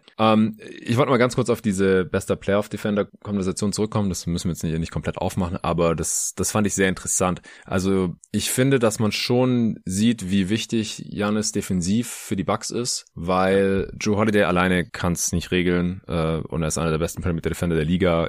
Wenn jemand durchtritt wie Jimmy Butler, kann er auch nichts machen. Brook Lopez ist wahrscheinlich der beste Rim-Protector der Liga, kann die Bucks-Defense auch nicht alleine zusammenhalten, und wenn halt Giannis da noch dazwischen rumroamt, dann ist die Upside da direkt deutlich höher.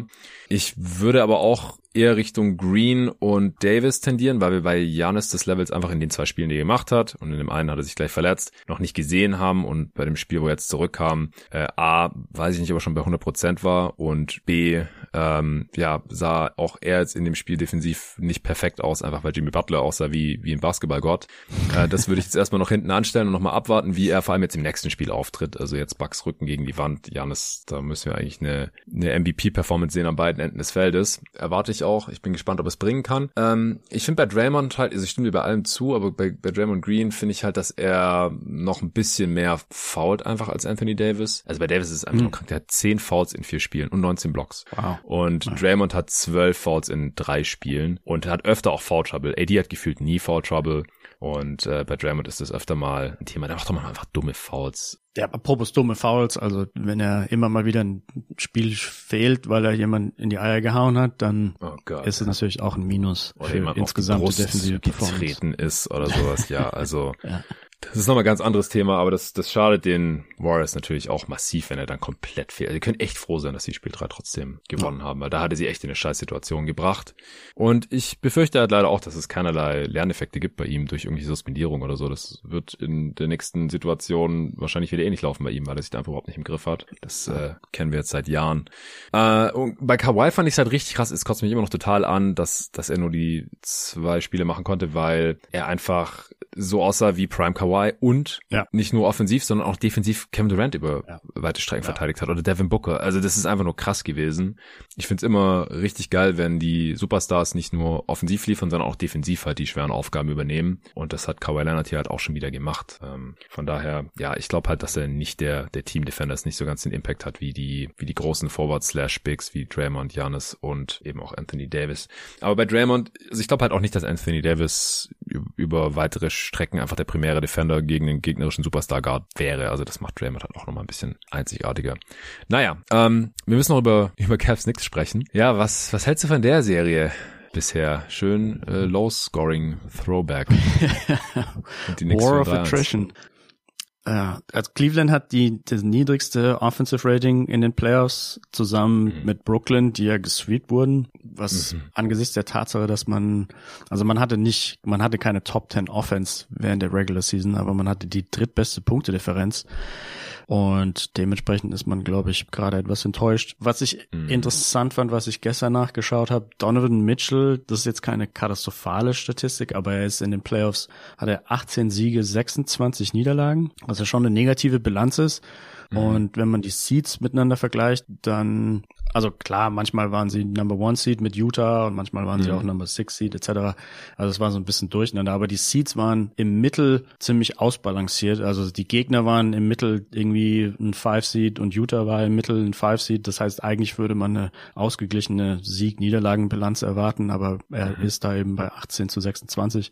Hat auch teilweise nicht so tolle Spiele hingelegt. In dieser Serie jetzt auch. Also die Defense ist ja bei ihm auch immer ein großes Fragezeichen und wenn er dann zusätzlich mal auch ineffizient wirft, dann sieht's schon relativ schnell, relativ hässlich aus. Letztes Spiel 5 von 18 geworfen. 52% True Shooting. Eine Sache, die Bill Simmons angesprochen hat in seinem Podcast, dem ich auch zustimmen würde, dass Mobley einen Hauch zu früh in diese Situation reingeschubst wurde, dass er ja im besten Fall der Spieler in der Offense ist mit der dritthöchsten Usage.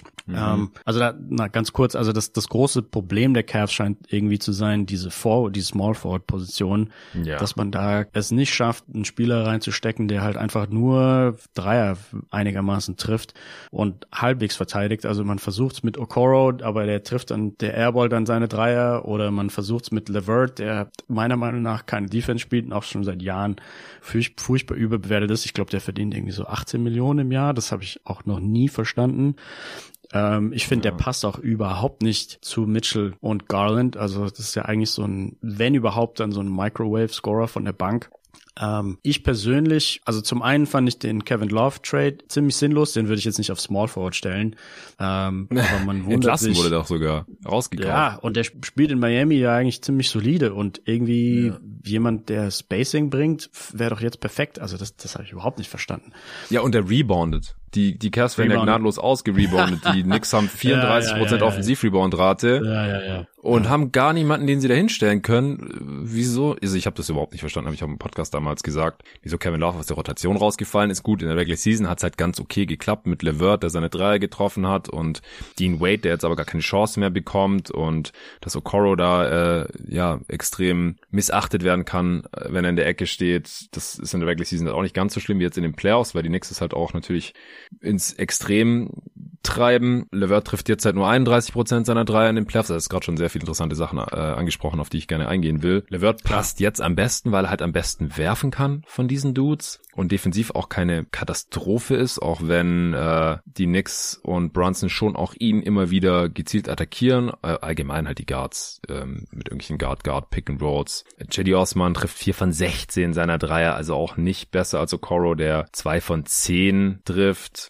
Also LeVert ist da irgendwie so bisher das kleinste Übel, aber das ist ja auch nicht das, was du haben willst als fünften Mann dann in deiner Closing-Lineup. Danny Green hat jetzt in 3 Spielen 35 Minuten gespielt, ist auch 1 von 5 aus dem Feld, defensiv einfach überhaupt nicht mehr beweglich. Also sie haben da einfach irgendwie gar keine Option mehr. Also Wade oder Stevens würde ich jetzt vielleicht mal ausprobieren, bevor ich hier einfach weiter genau das Gleiche mache und ein anderes Ergebnis erwarte. Oder hoffe halt, dass LeVert mal wieder heiß läuft und ein geiles Spiel hat, weil er hat ja schon die höchste Upside von all diesen Dudes, aber halt auch eine sehr, sehr hohe Downside, weil er hört dann normalerweise auch nicht auf zu werfen, wenn es nicht läuft. Und wie gesagt, defensiv ist jetzt auch keine Offenbarung.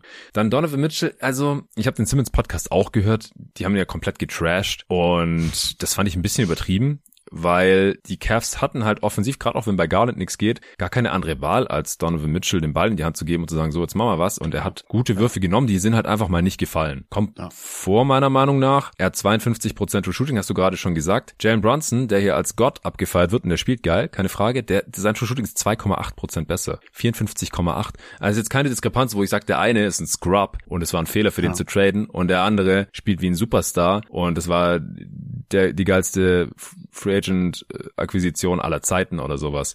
Also klar, da ist eine Diskrepanz da und Mitchell spielt schlechter als Brunson bisher, aber die Diskrepanz ist jetzt nicht so riesig, wie man denken könnte, wenn man manche Medienvertreter, manche Kollegen jetzt hier sprechen hört. Also Mitchell legt 22, 5 und 8 auf, Brunson 24, 4 und 5 und wie gesagt, so die Shooting-Effizienz, die ist dann doch relativ nah beieinander noch, Stand jetzt, weil Mitchell auch schon bessere Spiele hatte in der Serie natürlich. Der muss jetzt natürlich liefern. Also es wäre schön gewesen, wenn er schon im letzten Spiel geliefert hätte, gerade so im Madison Square Garden. Er ist in New York geboren und wollte eigentlich zu den Knicks getradet werden. Hat das schon erwartet gehabt und dann haben sie es nicht gemacht, weil ihnen der Trade zu teuer war und so. Das wäre jetzt einfach perfekt gewesen, die Stage für ein Revenge-Game, und wir haben es leider nicht gesehen.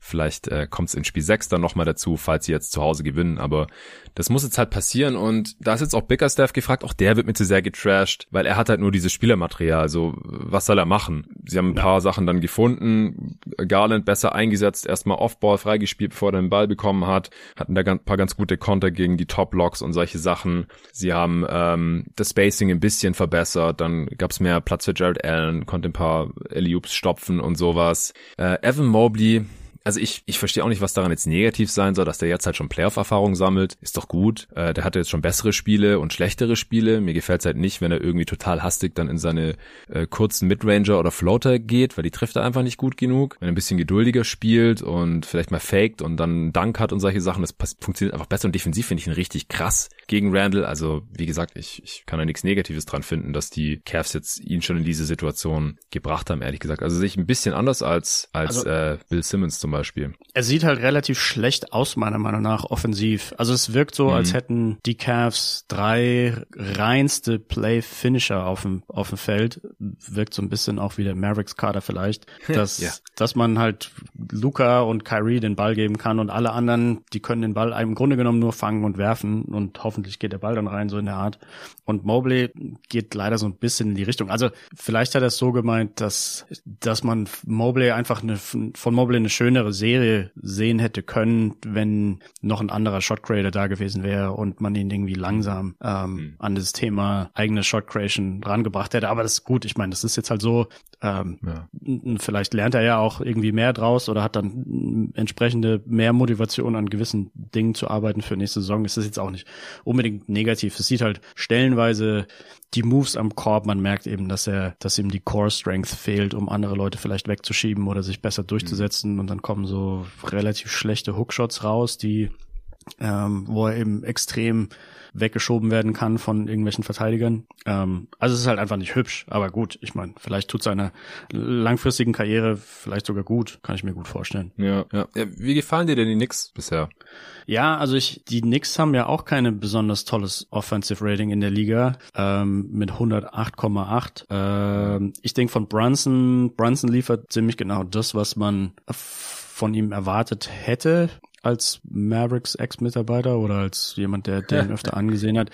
Er ist halt unglaublich gut einfach darin, Würfe zu kreieren, wenn man welche braucht, in so Crunch-Time-Situationen oder um mal einen Run zu stoppen. Es sind dann aus analytischer Sicht vielleicht gar nicht die perfekten Würfe von der Wurfauswahl, von der Location, aber er trifft sie halt mit einem relativ hohen Prozentsatz und die Turnovers sind niedrig. Und insofern, gefällt er mir da ganz gut. Wer mir überhaupt nicht gefällt, ist, also offensiv, Barrett sah sehr verloren aus in den ersten Spielen. Ich weiß auch nicht, ich habe da auch mit einem Kumpel drüber sinniert, wenn die gegen Boston spielen müssen, dann kann ich mir vorstellen, dass Barrett weniger als 10 Punkte pro Spiel macht. Also der sieht jetzt schon nicht besonders toll aus.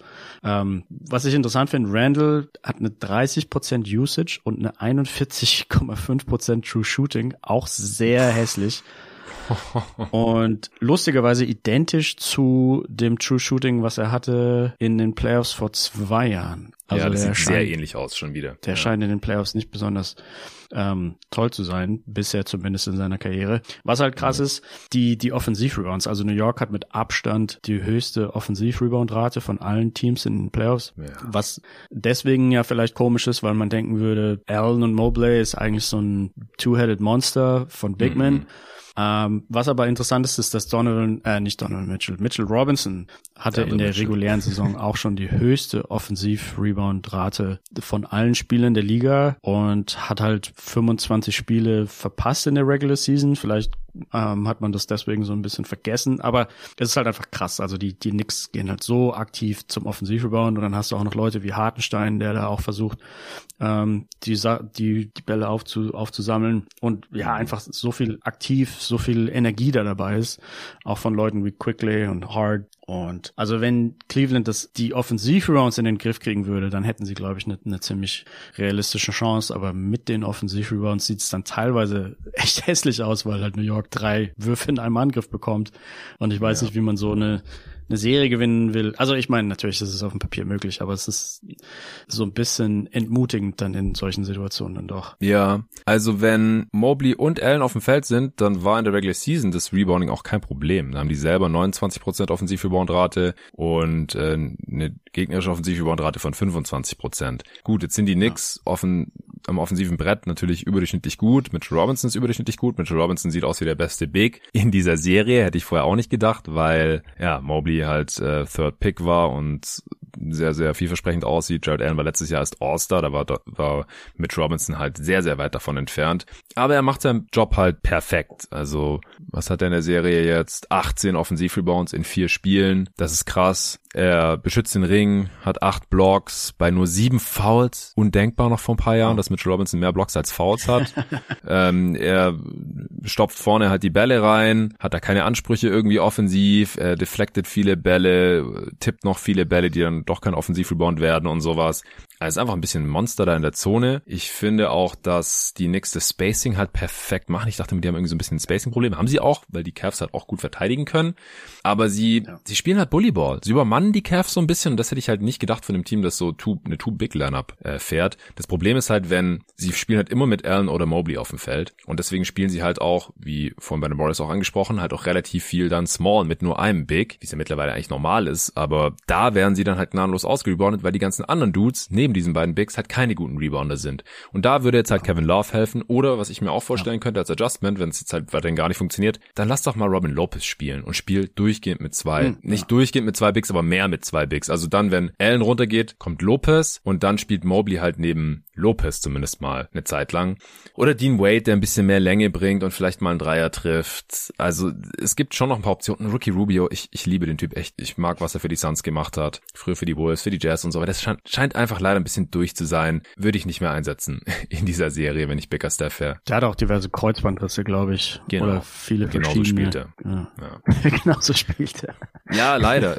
Und er konnte noch nie werfen und kann auch nicht mehr verteidigen und ich sehe einfach nicht seinen Mehrwert, leider, in so einer Playoff-Serie. Oder Lamar Stevens würde ich mal spielen lassen, der hustelt auch, der spielt da ein bisschen so, wie die Knicks spielen. Das könnte ihnen ganz gut tun. Also hier gibt's schon noch irgendwie Optionen. Ich glaube nicht, dass dass die Cavs hier gar nichts machen können. Sie dürfen halt nicht weiter dasselbe machen und ein anderes Ergebnis erwarten und hoffen, dass irgendwie Garland und Donovan Mitchell gleichzeitig heiß laufen und die Lichter ausschießen. Das kann auch mal in einem Spiel passieren, aber würde ich halt nicht drauf hoffen, weil bisher hatten wir in keinem Spiel beide gleichzeitig heiß. Es war halt einmal Garland in Spiel 2 und davor war es Mitchell. Und seither jetzt halt keiner mehr so richtig, zumindest nicht über ein ganzes Spiel. Randall, brauchen wir nicht mehr drüber sprechen. Ich glaube, der hat einfach kein besonders gutes Playoff-Skillset und muss halt hier gegen Mobley ran, der da auch sehr, sehr gut verteidigt natürlich. Aber auch der hilft halt teilweise mit seiner Körperlichkeit, gerade auch defensiv gegen Mobley finde ich ihn da solide. Josh Hart natürlich schlägt genau in diese Kerbe rein. Und ja, Brunson ist einfach ein tough Shotmaker, also wie gesagt, ich glaube, der muss ein paar mehr Dreier nehmen, als ihm lieb ist. Die fallen noch nicht so gut, aber er kommt halt gefühlt dann immer an seine Spots, wo er sich wohlfühlt und dann trifft er da über jeden drüber seine Fadeaways oder kommt ganz durch bis zum Korb mit seinem bulligen Körper und kommt wieder an die Linie und ist sehr klar der beste New York Knick.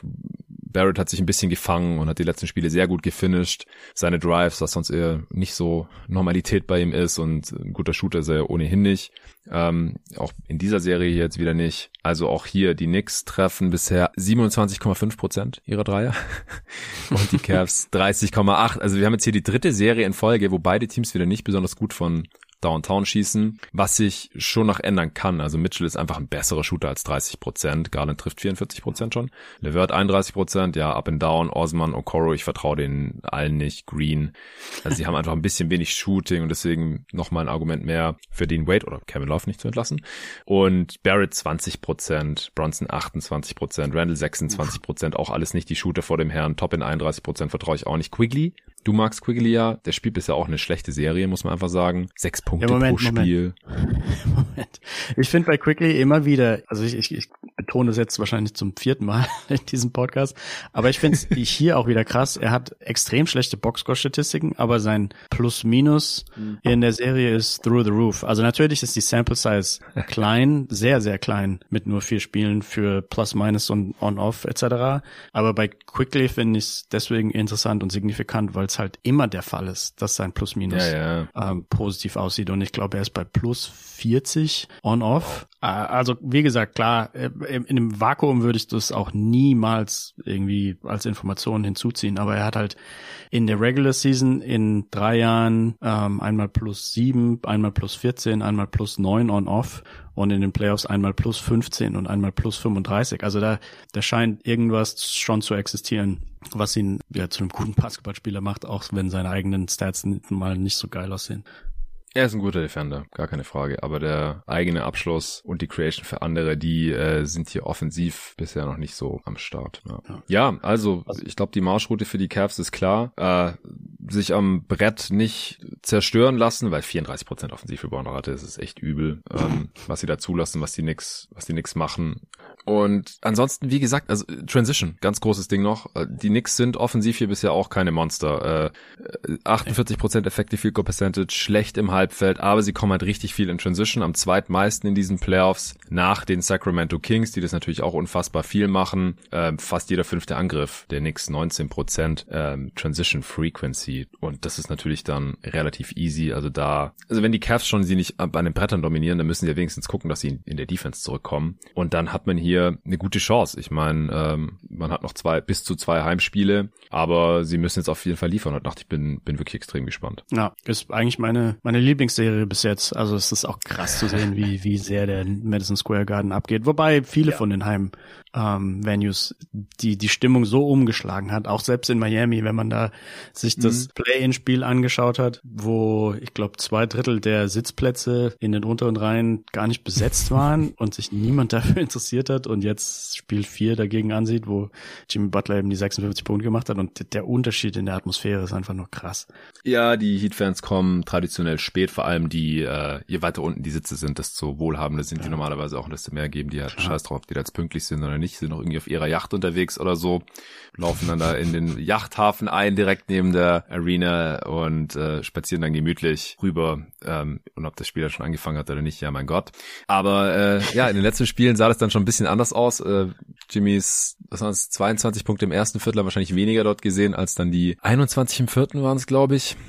Aber ja, also ich finde auch, die Atmosphäre in den allermeisten Arenen ist ziemlich krass. Es gab so 2-3 Spiele bisher, wo ich dachte, das war jetzt irgendwie nicht so wirklich Playoff-Stimmung. Gerade auch in Boston wieder. Also als ich Hawks Celtics angefangen habe anzugucken um 1:30 Uhr letzte Nacht, habe ich auch gedacht, das fühlt sich einfach nicht an wie ein Playoff-Spiel. Also sorry, weder die Atmosphäre in Boston noch die Intensität auf beiden Seiten. Das ist dann schon ein bisschen enttäuschend, aber Sacramento geht natürlich ab. Golden State geht ab. Madison Square Garden geht ab und macht richtig Spaß.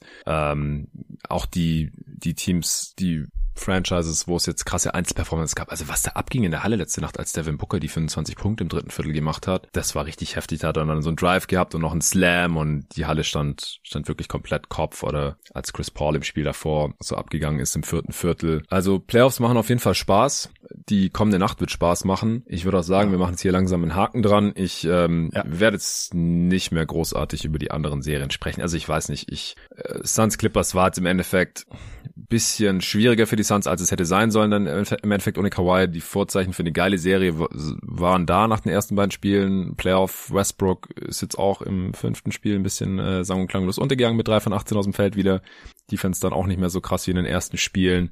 Und Norm Powell hat wieder gut gescored, aber reicht dann halt einfach irgendwie nicht. Sie haben den richtigen Ansatz gehabt, versucht die Bretter zu dominieren und in Transition zu gehen. Das hat jetzt in dem Spiel nicht mehr so geklappt wie noch davor, sind auch weniger zum in die Zone gekommen. Marcus Morris hat seine prominente Rolle bekommen, wie von Luca Elfering hier in der Preview leider schon befürchtet. Und ja, die Suns sind einfach das talentiertere Team und das war jetzt hier ein relativ ungefährdeter Sieg. Genauso wie bei Nuggets Wolves. Also die letzten beiden Spiele, die waren eher so, wie ich es vor der Serie mir erhofft hatte, als neutraler Beobachter sozusagen. Ich hatte auf Nuggets in 6 getippt, weil ich dachte, die Wolves gewinnen halt 2 solche Spiele. Und das hätten sie auch fast, aber ja, Towns kam zu spät wirklich ins Spiel rein. Ich finde ihn per Drive unfassbar gefährlich. Hat immer wieder Aaron Gordon auch per Drive geschlagen. Dazu ist er einfach ein guter Shooting-Big. Hat heute seine 3 jetzt aber nicht getroffen. Ist heiß gelaufen im 4. Viertel. Anthony Edwards fand ich stark per Drive immer wieder. Pull-Up-Jumper war heute leider gar nicht da. Kein Dreier getroffen und ich fand ja die letzten paar Possessions der Wolves nicht ideal. Towns war immer wieder zum Korb gekommen gegen Gordon. Dann geht der Ball aber zu Edwards, der, glaube ich, einen Pull-Up dann verworfen hat. Und hinten in der Defense bekommt Towns sein 6. Foul, muss raus. Und dann war halt der in dem Moment gefährlichste Offensivspieler raus. Dann ist Gobert noch ausgefoult, weil er 5 Fouls hatte und so ein dummes Reach-In gemacht hat. Und der Ref wahrscheinlich dachte, die wollen die Uhr anhalten. Also war es irgendwie auch ein passendes Ende. Towns fällt aus, Gobert fällt aus. Edwards muss dann am Ende einen Pull-Up-Dreier nehmen, den er nicht trifft, weil er davor auch noch keinen getroffen hat. Und ja gut, dann war es halt irgendwie vorbei. Aber ich finde, man hat schon gesehen, dass die Nuggets auch angreifbar sind, wenn man halt einen Gameplan hat und sie konstant attackiert in der Zone. Sei es jetzt per Pick-and-Roll und Gobert finisht dann oder Towns per Drive, Edwards per Drive. Das hat mir schon sehr, sehr gut gefallen. Und auch defensiv sind sie immer konstanter geworden. Aber ja, Jokic dann mit Murray in Playoff-Form. Das ist dann schon sehr schwer für so ein Team wie die Minnesota Timberwolves. Gut, Jerry, ich danke dir. War jetzt ein relativ ausführlicher Pod. Hast du noch irgendwelche abschließenden Gedanken zu den Playoffs? Nee, also ich freue mich. Ich könnte mir vorstellen, dass heute Nacht mit die spannendste Nacht wird von allen Nächten, die jetzt kommen, weil man 4 Spiele hat, die einfach sehr geil sind. Und dummerweise werden es ja jetzt immer weniger Spiele. Also ich bin auf jeden Fall morgen früh am Start. Also nicht nachts, aber ich versuche mir spoilerfrei die ganzen Spiele morgen früh anzusehen und bin auf jeden Fall excited für 4 Spiele, die alle sehr geil sein müssten. Ja, auf jeden Fall. Also ich finde es nicht perfekt angesetzt von der NBA, wie gesagt, gerade vor dem Hintergrund, dass wenn die Celtics heute ihren Job erledigt hätten, einfach Donnerstagnacht gar keine Spiele gewesen wären. Und dann haben wir ja dasselbe. Also falls jetzt heute Nacht kein Team rausfliegt, haben wir am Freitag wieder dieselbe Situation. Und falls es 4-mal Spiel 7 geben sollte, ich glaube nicht dran, aber allein wenn wir schon 3 hätten, dann hätten wir halt Sonntagabend 3-mal Game 7. Und die würden sich dann halt leider auch irgendwie überschneiden. Das wäre natürlich schade und ansonsten fängt am Sonntag, aber gut, wie gesagt, für die deutschen Zuschauer eigentlich, oder? Dass es sonntags stattfindet zum Großteil? Ja, weiß ich nicht, weil jetzt eigentlich keine frühen Spiele mehr kommen sollten. Normalerweise ist es nur in den ersten beiden Playoff-Wochenenden, zumindest war es die letzten Jahre immer so. Okay. Das weiß ich sehr gut, weil das, davon hängt mein Schlafrhythmus ja eben ab. Und die letzten Jahre habe ich es teilweise so gemacht, nicht wie jetzt, dass ich tagsüber schlafe, sondern dass ich immer vorgeschlafen habe, also dass ich irgendwie um 17, 18, 19 Uhr ins Bett gegangen bin und dann wieder um 1 aufgestanden bin und das geht ja dann am Wochenende nicht, weil die Spiele um 19 Uhr anfangen und das hat mich halt immer richtig fertig gemacht dann. Und deswegen weiß ich sehr gut, dass es immer nur die ersten beiden Wochenenden waren und ich danach immer aufatmen konnte, so jetzt kann ich diesen Schlafrhythmus durchziehen. Dieses Jahr habe ich es gar nicht erst versucht, habe es gleich anders gemacht, hat auch seine Nachteile, wir haben vorhin schon drüber gesprochen, aber normalerweise gibt es keine frühen Spiele mehr am Wochenende und ich gehe auch davon aus, dass es so bleibt, wenn es mehrere Game 7s geben sollte am Sonntag. Morgen früh gibt es einen Supporter-Pod, wie gesagt, da habe ich schon ein paar Gäste eingeladen, Alex Baumjohann zur Warriors-Kings-Serie, Jonathan Hamacher zu Bucks Heat und ja, bei Knicks Cavs und Lakers Grizz, da werde ich ein bisschen rumswitchen, je nachdem, wie interessant mir das erscheint.